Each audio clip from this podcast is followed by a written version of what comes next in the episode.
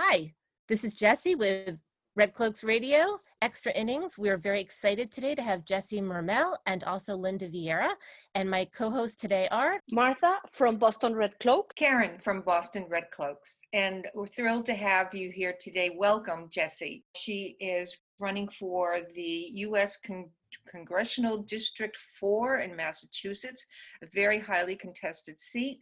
Thank you for having me. Uh, I'm, I'm really excited to be with you today to talk about you know, one of the subjects that really fires me up. We'll get right into it. You've had a background with Planned Parenthood and with Governor Deval Patrick. So why are you running, Jesse? The stump speech reason of why I'm running, uh, and it's real. It's you know I'm running to take on Donald Trump and his minions. I'm running to fight for Medicare for all and for a reproductive health system that works for everyone, and to lead an equitable recovery to COVID-19. But you know, I'm running because the stuff that I've been working on for the past 20 plus years is what I wish were coming out of Washington, right? I wish that we were seeing an aggressive fight for reproductive health care. I wish that we were seeing a pro choice majority in the House of Representatives stand up and fight for abortion access. And I wish that we were seeing paid family and medical leave. And I wish that we were seeing equal pay and equitable investments in transportation and so much more. But the reason I got in this race, you know, when I heard the seat was opening up, I had a job I loved and wasn't looking to make a move and felt like I was doing a pretty good job and making important contributions, including supporting things like the Access Bill and the Roe Act. But when I looked at Washington and looked back on my career and thought honestly about my grandmother, who's long gone, sadly, but was incredibly civic minded and was um, just completely certain of her core belief that if there were problems out there, you had to play a role in fixing them. I couldn't sit on the sidelines. I, I just couldn't. I had to swing at the pitch. Uh, so I quit my job and blew up my life. Uh, and I've been running since early October, and we've been putting the fight for reproductive health care, for abortion access, and reproductive justice at the center of this campaign. Tell us about the uh, work that you'd like to see happen with the Hyde Amendment. Oh my goodness. Well, let's repeal Hyde. yeah. I mean, that that's the work that I'd like to see happen with the Hyde Amendment. Um, you know, my dear friend and endorser in this race, Ayanna Pressley, has been a fearless champion on all things reproductive health, but particularly uh, around the, the need to repeal the Hyde Amendment and making clear the, the negative impact that it's happening, particularly on BIPOC people needing access to abortion care. Uh, we know that it's just one part of the many areas of policy in this country feeding into the 400 plus years of systemic racism that exists in America. Um, repealing the Hyde Amendment is a racial justice issue, in addition to a healthcare issue, in addition to an economic issue. Uh, and I'm very, very committed to going to Washington and being Ayanna's partner in that fight. But let's be clear, there's a lot more we have to do in Washington, right? We've got to codify Roe in federal law. We dodged a bullet with the Supreme Court. Now, what was it, a month ago, six weeks ago? COVID time is so fluid. I have no, that could have been yesterday, I have no idea. Um, but we know that more attacks are coming, right? We know that future attacks on Roe and abortion access are coming, and so we need to codify Roe in federal law. We've got to repeal the global gag rule. We've got to protect Title 10 and make sure it's actually used for family planning not money going to crisis pregnancy centers. I mean, there's so much we have to do at the federal level around reproductive health. Um, you know, you mentioned uh, earlier, uh, this is work I've been up to my eyeballs in for a long, long time. And I want to take that muscle that I've built here in Massachusetts, go to Washington and fight for reproductive rights. Your previous work with Planned Parenthood prepared you more for what you're going to take to Washington. Can you can you tell us more about your work there, please? So I ran external affairs at Planned Parenthood here in Massachusetts now about a decade ago. And I'll tell you, I think it prepared me in a few ways. One, from the pure policy perspective, right? Uh, I was working there during the heart of the ACA debate, pounding the pavement in Congress, fighting to make sure that contraceptive coverage was included as preventive care in the ACA, the exact thing that the Supreme Court stripped out of the ACA a month or so ago. And, you know, what was it that Justice Ginsburg said? Uh, that decision leaves women to fend for themselves. Uh, and uh, having having spent a lot of blood, sweat, and tears to get it passed in the first place, uh, I take that pretty personally, and uh, it's very high on my agenda to uh, to figure out how we fix when I'm in Washington. But there's also a really personal component of being one of the very few people who'd be in Congress to have gone to work every day in a reproductive health care facility, in a place where abortion care is provided, to understand what it means to have a security guard and a metal detector there because people's safety can be in jeopardy just because they're trying to protect abortion access or seek the care that they need. And I think having that understanding at a really fundamental level, knowing what it's like to walk through those doors every day, to see what our patients have to go through just to access care, to understand how important that access is to them, that doesn't leave you. It never leaves you. And to be one of the few members of Congress who have that experience, in addition, you know, to being in the trenches on the policy side, I just think that matters so much. And I know it's informed everything I've done, even since leaving Planned Parenthood. And it's certainly going to be a central part uh, of the work that I do in Congress. And I'm really proud that Planned Parenthood has endorsed me in this race. NARAL has endorsed me in this race. Vote pro choice, the National Women's Political Caucus, the Massachusetts Women's Political Caucus. I'm so grateful that my friends in the reproductive health care and abortion care communities are really rallying behind me as we, you know, enter the home stretch here. I have a, one more question or a recommendation. I don't know how to phrase it, but is there any way also that you can educate, being from Planned Parenthood and dedicated your life to that, that you can educate your the male representatives and the male contingent in our government as to how the women reproductive system works and how the work uh, how the body works so they can understand and they can make the laws according to that because we have talked to so many different representatives and they don't seem to have taken a biology class ever in their life. Yeah. Or they forgot because it was such a long time ago. It is amazing that so many of these people and a lot of them are men uh, think that they can make decisions about what we do about our bodies and don't even understand how our bodies work in the first place. I'll tell you exactly, funny, exactly. Yeah, I'll tell you a funny story. I was uh, at my PCP. This is probably two years ago now, and you know, having my annual physical. And I've been going to this doctor for a long time now. We have, and she's wonderful. And we have a great relationship. And she's probably in her 60s and was telling me about uh, being a, a doctor in her in the in the 70s and having to go to one of her male supervisors and explain that a piece of equipment that she was using to give you know an annual physical to a woman needed to come in various sizes and that only having one size was causing women discomfort unnecessarily. And she went to her colleague who was a doctor to make this case. And this fellow doctor said to her, uh, Why do you need different sizes? It does the same thing. What are you talking about?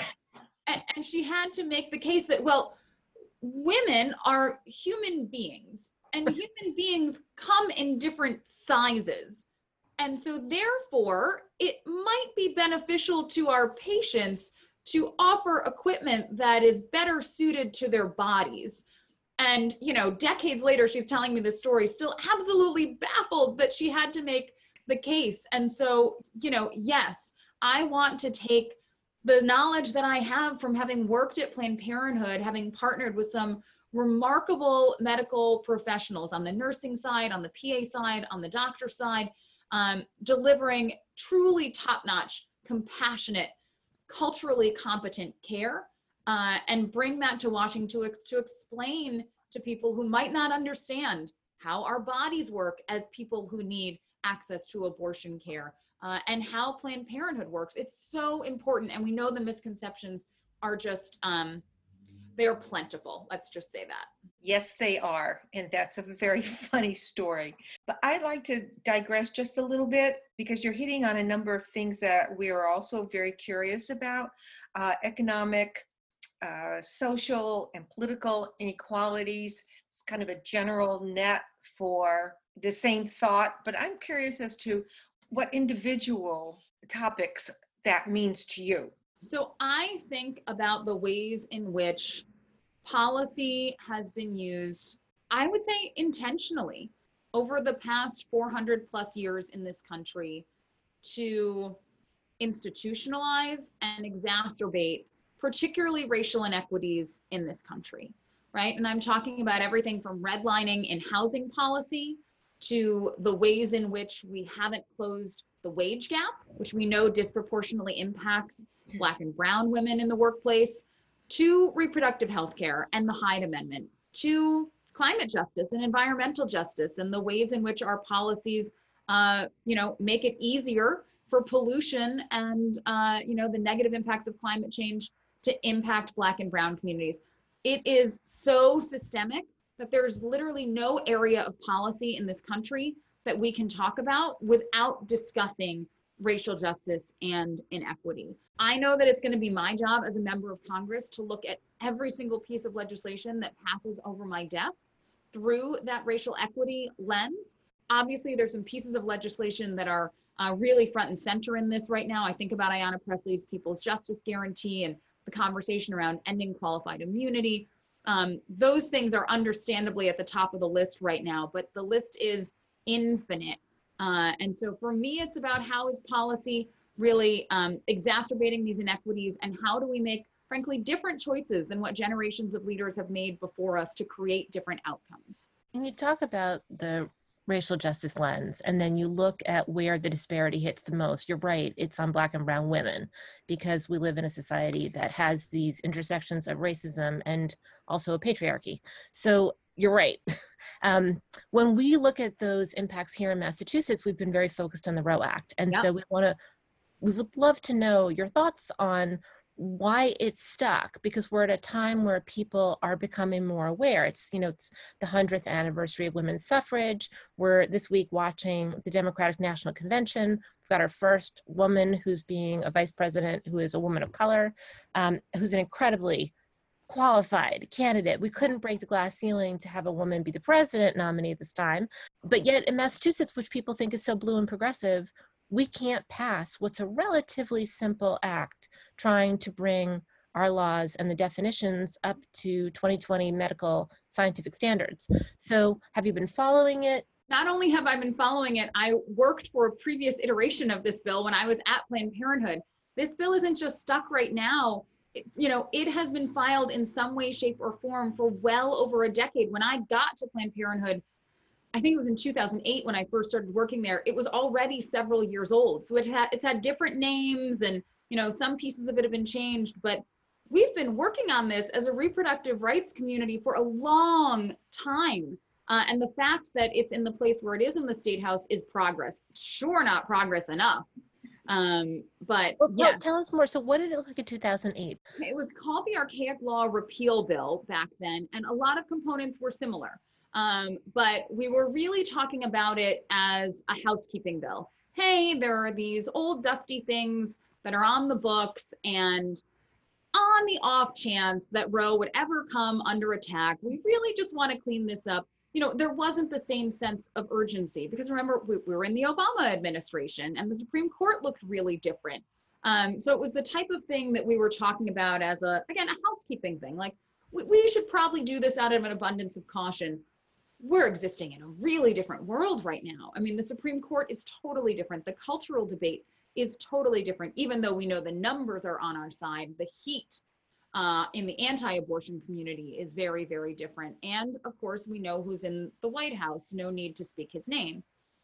Uh, so I think that's why you're seeing the conversation around what's now known as the Roe Act be very, very different. But fundamentally, it, it, it has changed quite minimally. Um, I was really proud to testify in favor of the Roe Act. Gosh, two years ago now. When was that big hearing? Yeah, June 2019, June 17th. There you go. But but who's counting, right? So a little over a year ago. Uh, I was the president of the Alliance for Business Leadership at the time, the socially responsible business organization in Massachusetts and we had supported the access bill, um, which of course made sure that uh, birth control and contraceptive coverage is included in most insurance plans here in Massachusetts.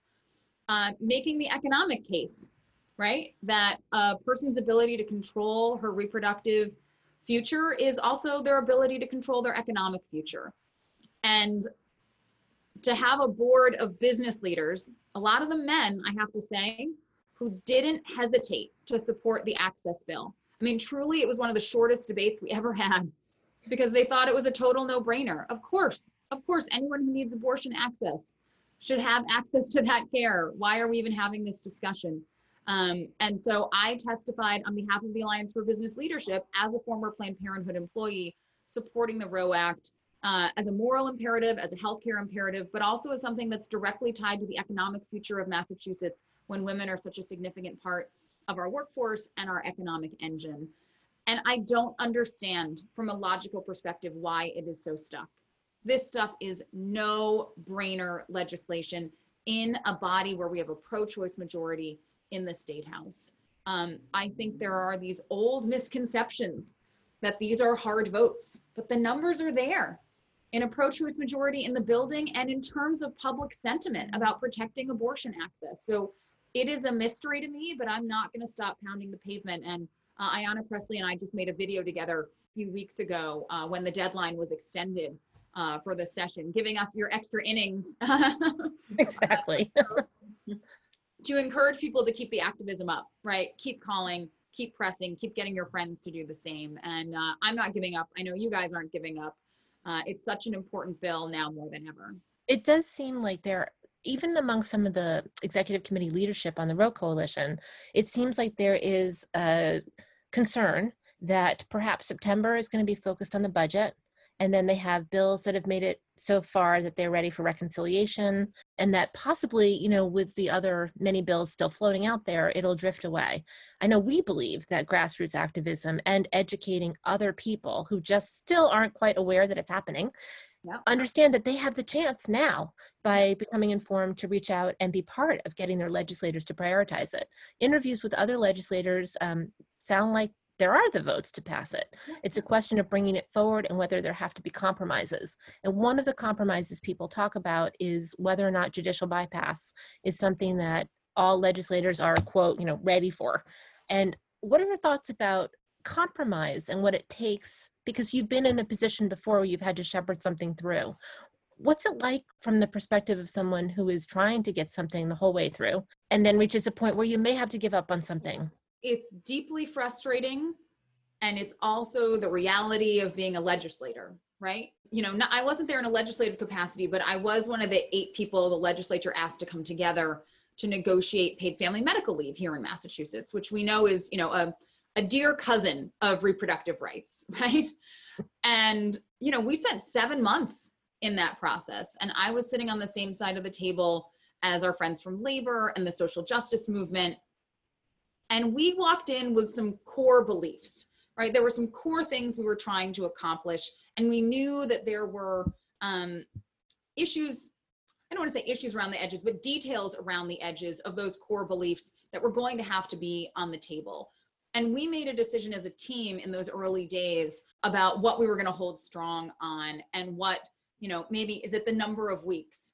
Is it the employer employee payment split? that we might be willing to have conversations on and ultimately you know were and came out of that seven month long process with the strongest paid family medical leave law in the country but never compromised on our core goals and to me that's a really logical approach to things like this and you know as i'm sure you've had lengthy discussions about you know judicial bypass is an excessively burdensome weight to place on a young person. The idea that a young person who isn't in the situation where they feel that they can safely talk to a parent or a guardian uh, about their need for abortion care and considering what might be going on in a home where those circumstances are are their reality would somehow be able to navigate the transportation the legal system the leaving school all of it simply being in a courtroom to seek that permission from a judge uh, uh is certainly better than no path to doing that, but it is unwieldy at best and sets up huge barriers to access to healthcare. Again, particularly for low income people and Black and Brown people. And uh, I know that it's a conversation that a lot of people really have to think through. But as I, I literally had this conversation with someone the other day who was, you know, a parent and asking me about it and when we we had the hard conversation about not every young person's reality is what we wish they were experiencing and and they saw that and ultimately agreed that ending the judicial bypass was the right thing to do Yeah, and additionally, a judge does not have to report any suspicions about violence that may have been done to that person. or any sort of abuse right? If, if a young person shows up not just at planned parenthood or an abortion care provider but uh, you know with a medical professional and there's a reason to support to to be concerned about abuse uh, they're mandatory reporters right? They have to report that. So for the very justified concerns that what if this young person has been abused what if something has happened to them how are we being assured they're being taken care of which is a, a, a very fair question to ask by showing up at a doctor's office Mhm. that's how we know that someone is going to be taking care of them Correct, absolutely. What advice do you have for us? We are incredibly dedicated to getting this Roe Act passed. literally don't give up.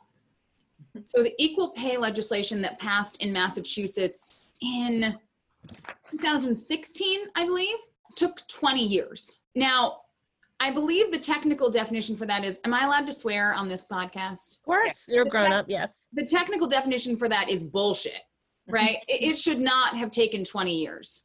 But the remarkable women who started filing that legislation, Alice Wolf, Ellen Story, some other real heroes of this movement, never gave up. And it shouldn't have taken 20 years. Oh my goodness. And this shouldn't take 20 years. But they never gave up. And other people joined the movement, and the coalition grew and included voices you never would have expected by the end. And we got it over the line this should not take that long. This should not take that much work. As i said this is no brainer legislation but you know ride the roller coaster. Don't let the lows get you down. Keep expanding the coalition. Keep going and know that this is the right thing. Know that you're fighting for justice and know that ultimately you know we will win the day. I want to say, um, you, you know, you're, you're um, you're very inspirational because there are a lot of highs and lows. Because it has been extended till November. We have time to make that case. We think we've got the votes. We just need our legislators to be brave and bring it to the floor for a vote. And if it fails in a vote on the floor, then we at least know where people stand. Yeah. So and then we know what, what the work is to do.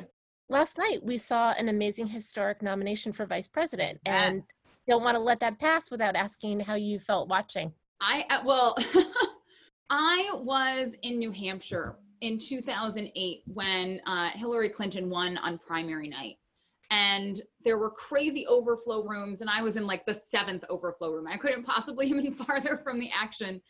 But I remember looking over and seeing a group of women who were probably in their 80s. Ah. And they were just so overcome. I, I I mean, the emotion of it. And obviously, we couldn't be in rooms with our girlfriends last night because of everything that's going on.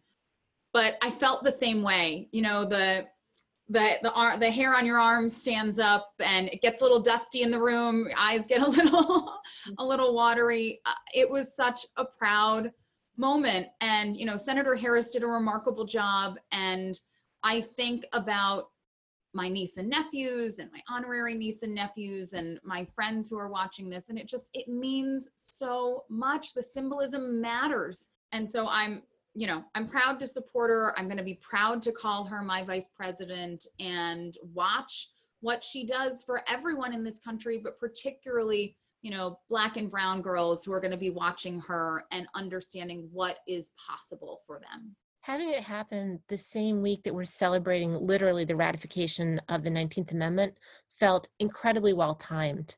Oh, yeah, yeah.